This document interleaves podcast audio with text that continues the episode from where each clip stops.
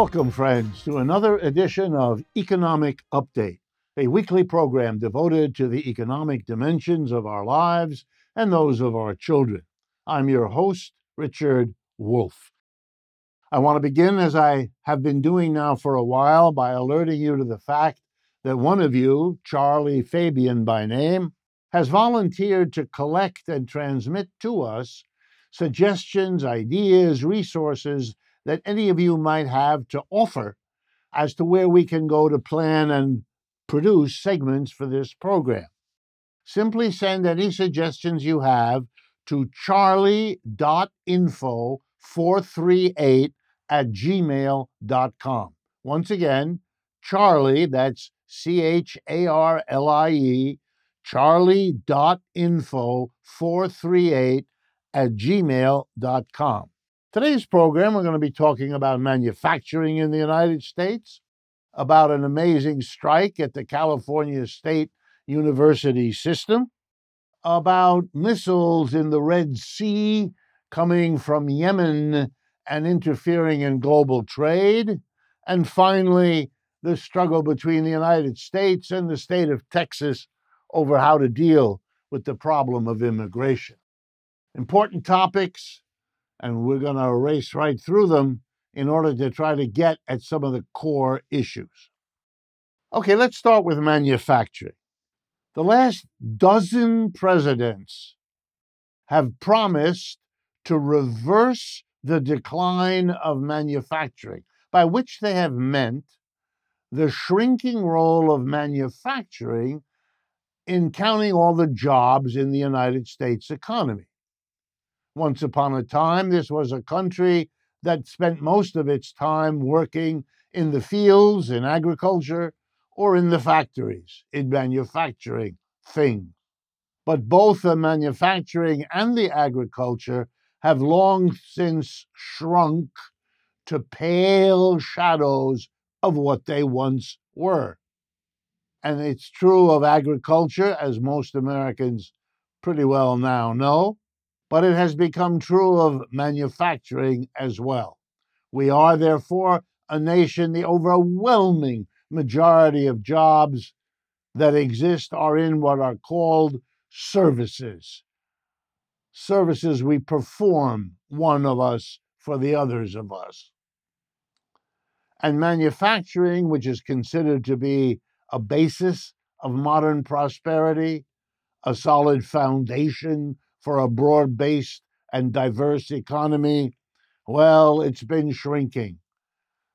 The manufacturing jobs moved out of the country in the last 40 or 50 years in a growing flood that presidents promised to reverse, every one of them, Republicans and Democrats alike, and every one of them failed to do so.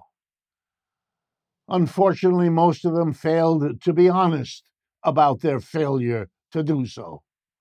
And so they picked photo ops when they could appear with some manufacturer and be uh, shown sticking a shovel into the ground and pretending there were going to be a million jobs created here. Oh, look at what we're doing. And again, Republicans and Democrats, the same thing big upturn in manufacturing was promised by Mr. Trump in his first presidency.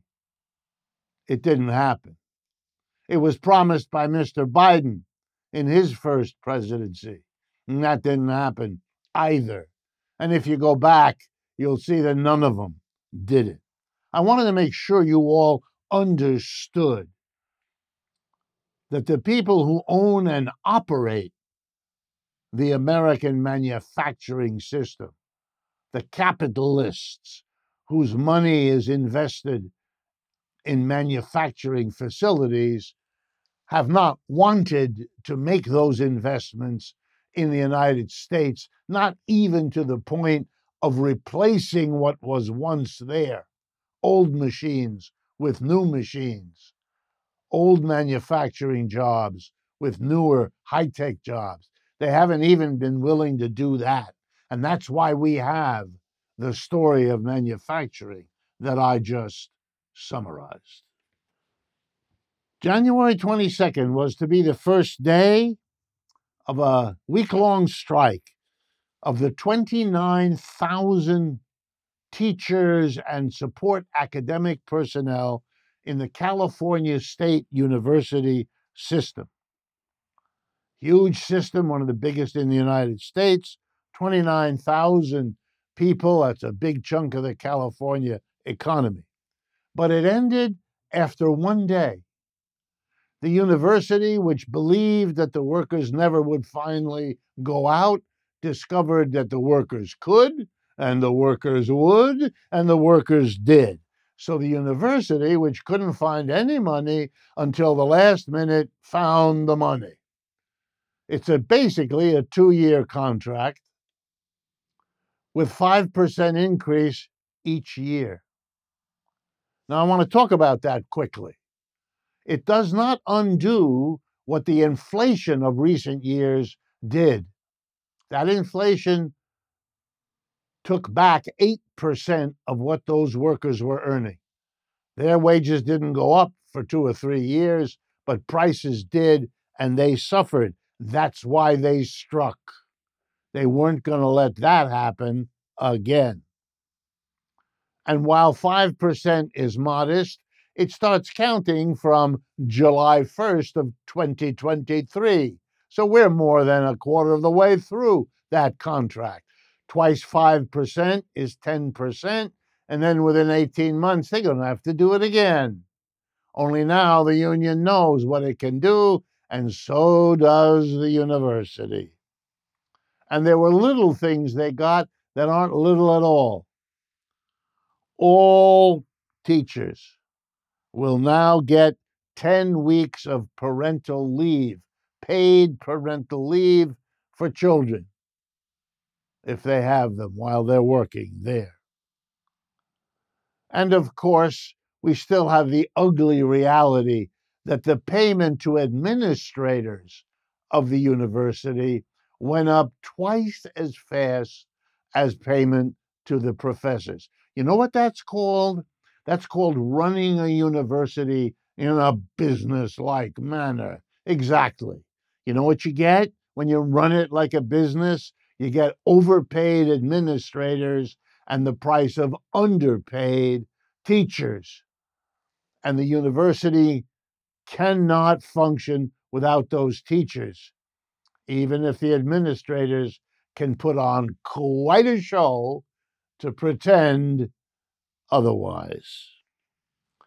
Let me turn next to an item you'll see in the news a lot the Red Sea, a very important, little understood body of water in the Middle East that is a crucial pathway for shipping. Basically, the shipping that connects Europe to Asia by means of the Suez Canal uses the Red Sea.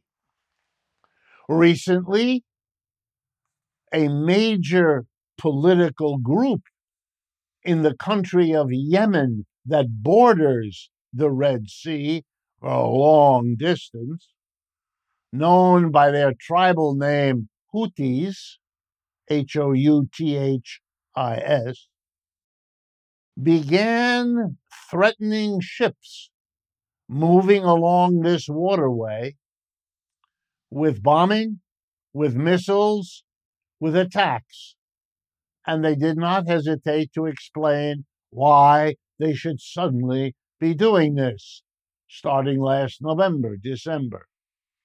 They said it was in response to the horror, that's their word, of what Israel was doing to Palestinians in the Gaza Strip and in the West Bank, and clearly indicating that they would be willing to stop bothering Israeli bound shipping from using that area if the Israelis would stop bombing and missile uh, attacks against the people of Gaza and the West Bank. Most anxious about this is the People's Republic of China, because as the world economy shifts, the following factoid might interest you. China is the biggest shipper in the world now, and the one most threatened by anything that interrupts global shipping. That's why Secretary of State Blinken and Security Advisor Sullivan have been speaking to the Chinese and to the Iranians, asking them to use their good offices to get the Houthis to stop what they're doing. That got the United States exactly nada, nothing. So the United States, with their trusty ally, I'm being polite, Britain, to go and bomb Yemen, one of the poorest countries on the face of the earth. That got them nothing either. The bombing and the missile attacks on the shipping continue.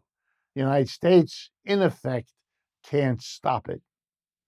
What the United States could do is lean on Israel to end what the United States says is already an overdone reaction in Gaza and the West Bank.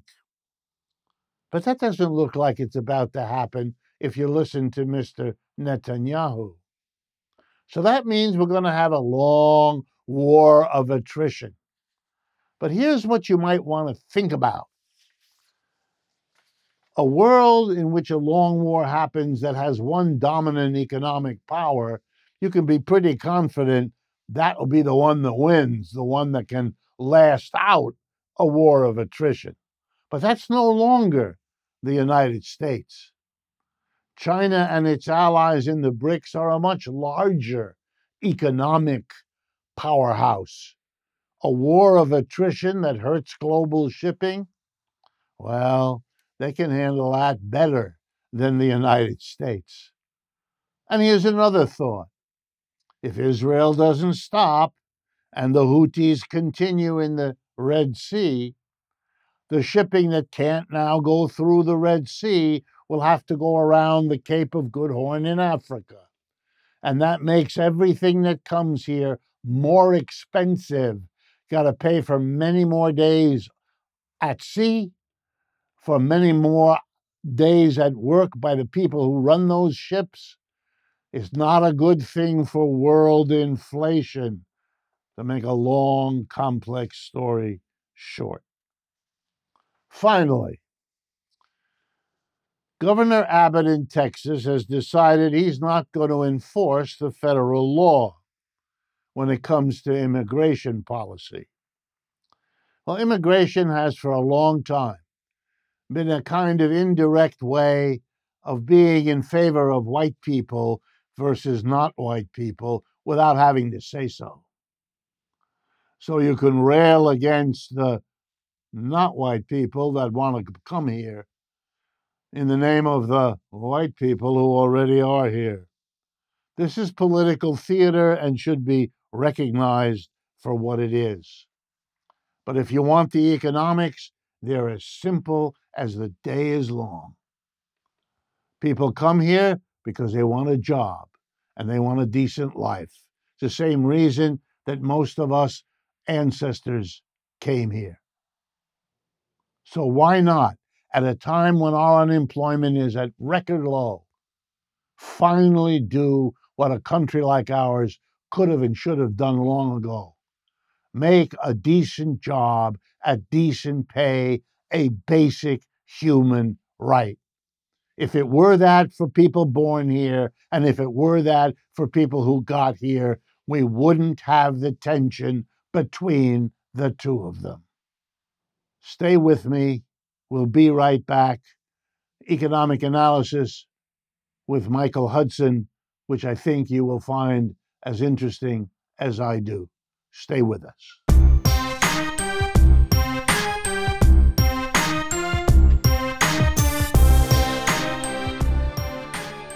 Welcome back, friends, to the second half of today's economic update. I am very proud and happy to bring to our microphones and our cameras Professor Michael Hudson. He's a little bit like me. You know, we're economists. That's what we do for a living. We study the economy and then we pretend, like our colleagues, that we really understand what's going on and offer you a way to join us in appreciating the ironies, the contradictions, and the plain frightening prospects of what we're looking at. Michael Hudson is a distinguished research professor of economics at the University of Missouri in Kansas City. He's also, and this makes him quite unusual, an honorary professor of economics at, and here please, I apologize for my pronunciation, Huazhong University of Science and Technology, usually known by its acronym HUST, located in Wuhan in the People's Republic of China. He has written so many books and articles that if I were to try to list them here, it would exhaust the time that we have. And I know that you're all more interested in hearing what he has to say than looking at all his very many impressive credentials. He specializes in areas of debt, finance, neoliberalism, and he has a particular interest in Middle Eastern economic history that gives his work a kind of grounding in the realities so, first of all, Michael Hudson, thank you very much for giving us your time and your expertise. Well, I appreciate being here. Okay, I'm going to start off with something I know has struck many of your audiences because they've spoken to me about it. You have characterized the United States economy as comprising a kind of apartheid. What exactly do you mean? And here, what I'm after is what would stimulate you to use a term as loaded as that, associated with the history of South Africa in ways most of us know, to describe the U.S. economy? Well, apartheid is basically economic polarization that excludes one part of the population from economic growth. And economically, today's economy is polarizing between the 1% and the 99%, uh, as a lot of people are saying. But more precisely, this polarization is between creditors and debtors. The 99% of the population are uh, the debtors, and the debt is growing, and the paying this debt sucks up their income to the very top of the economic pyramid. What makes it apartheid is that it's hereditary. And it's become so really in the decades after the return to peace in 1945. This financial polarization is largely concerns about real estate. And that's why I focus on 1945.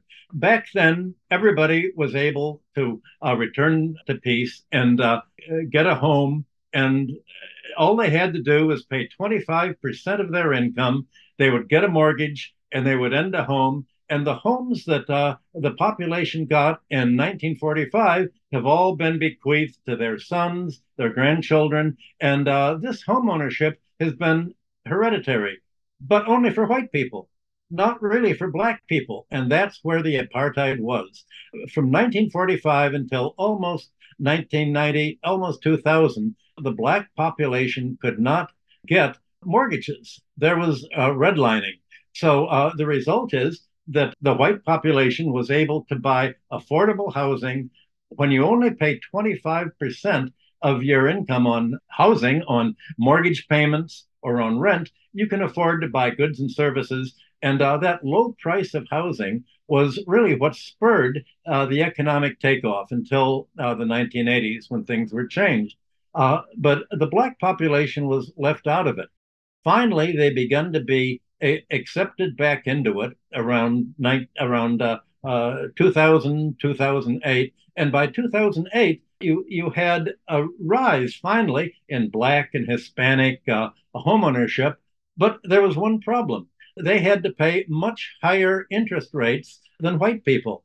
The banks charged them much more of their income than 25% even today uh, long after 2008 people have to pay uh, up to 43% of their income for rent. That's the level at which the government guarantees uh, the banks that uh, there's going to be a repayment. So uh, people who now are beginning to buy homes for the first time have their uh, budget squeezed. It's very hard to pay uh, 43% of your income, especially when you're also having to pay uh, student debt and bank uh, credit card credit and uh, automobile loans. So the result is that uh, when families who do, white families as well now, even if they are able to get access to a bank loan to buy homes of their own. They have to pay so much student debt uh, as a result of getting an education to get a job to earn the income to pay the loan that the banks say, I'm sorry, uh, you don't have enough money uh, left after the student loans to qualify for a bank loan. And so the result is that home ownership rates in America are dropping. Real estate is being bought by large private capital real estate companies and uh, the result is that uh, rent is going way up. And anyone who has to live in a, a, major city or even the smaller cities finds that the rents are going up so much that, as far as they're concerned, that's the real inflation that's taking place. The inflation in housing prices, the inflation in education prices, uh, the, the inflation that basic needs that they have to cover are so high that it's pushed America into uh, an economic uh, recession uh, that really began in 2008 when uh, President Obama uh, broke his promise to write down the junk mortgages to the real, realistic real estate value. The banks had been very predatory towards uh, low income borrowers, especially Black and Hispanic borrowers. For the first time, they were willing to pay much higher portions of their income for mortgages. But it turned out not only did they have higher rates, but the banks falsified uh, the prices of the property being sold. Uh, they uh, added all sorts of charges on there. And uh, the result has been that this polarization between creditors and debtors that's hurting the whole economy has taken on a racial coloration in the United States. And uh, that's why I call it apartheid. But you could say that the apartheid really is between creditors and debtors in general, is the whole economy is strapped for debt. You know, I'm, I'm struck just as a footnote to what you say. Last week, Harvard University, which has a joint center on housing, uh, studies housing, and has been doing it for years, they issue an annual report. And I read it last week, and it, it begins with a really stunning statistic for the year 2024 one half of all renters in the United States are paying rents that they cannot afford. They keep track of what you were calling the share of income that housing absorbs. And by using that metric, that measure, half of the people are paying more than they can afford, which means they're not taking care of medical expenses or educational expenses or any of the other expenses in order to keep a roof literally over their heads. All right, let me let me move to a, a, another but very related question.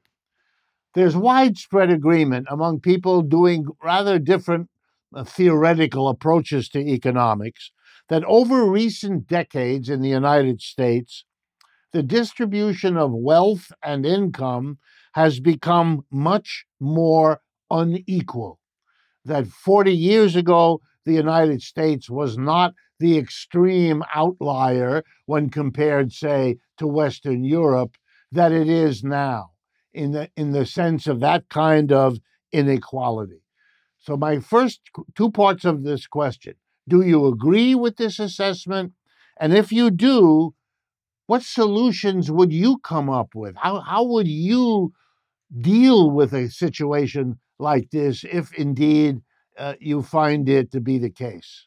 Well, I'm basically an economic statistician, and all of the statistics explain quite clearly why the economy is becoming more unequal. And my book, Killing the Host, explains why. And the reason is that debt grows exponentially. It grows by compound interest uh, and an upsweep, but income doesn't grow that fast. So debt is growing much faster than the whole economy. And that means that more and more of, of corporate income, of people's income, and uh, e- even government income has to be paid for debt service to the financial class. So, as long as uh, more and more income is not spent on goods and services, not spent on hiring labor, not spent on building factories, as long, the, as long as the economy is deindustrializing, it's going to polarize. And the economy is deindustrializing because it's become a high cost economy because of debt. A house is worth whatever a bank is going to lend. And banks have lent more and more, increasing housing. Uh, banks lend for corporate takeovers, and uh, they that they create monopolies. And monopolies are rising prices and just sucking the uh, income out of the economy. And economists in the 19th century used to call this economic rent. Rent is unearned income. So when you say that the economy is polarizing to the upper 1%, and you look at uh, what are, uh, how what are these people doing to get all this income? They're not acting productively. They don't make their wealth by investing in uh, plant and equipment because we're deindustrializing. They don't certainly don't make their wealth by saving their wages. Uh, they make it by capital gains. In other words, by economic bubble, by uh, banks creating a financial bubble, pushing up stock market prices, pushing up bond prices with the Federal Reserve's uh, quantitative easing. So the 10% of the population owes almost 80% of all of the stocks and bonds. So this 10% is getting very wealthy, and they say, We're doing fine. The economy's us. Uh, the economy's doing fine.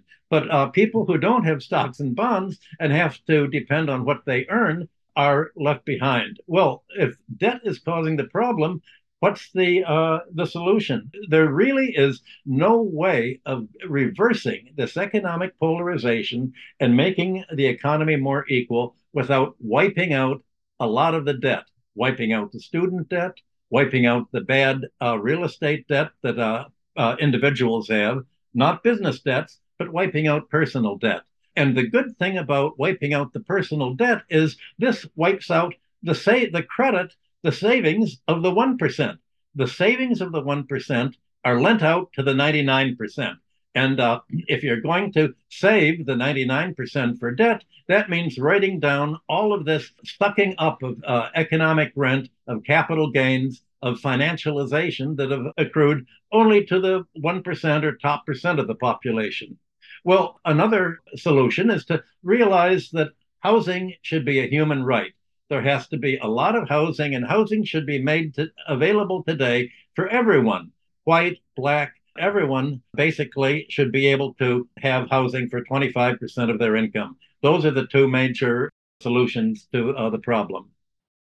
Yes, and the only footnote I can give you, Michael, is that uh, people keep wondering why, when you visit China, do you see huge blocks of apartments that are empty because they bring, they build them in advance in order to avoid the very issue that you bring to the fore right now. I wish we had more time. We don't. Thank you, Michael Hudson, and I hope you will agree to come back and continue this kind of a conversation about an economy that certainly needs it. And to all of you, let me remind you that I look forward to speaking with you again next week.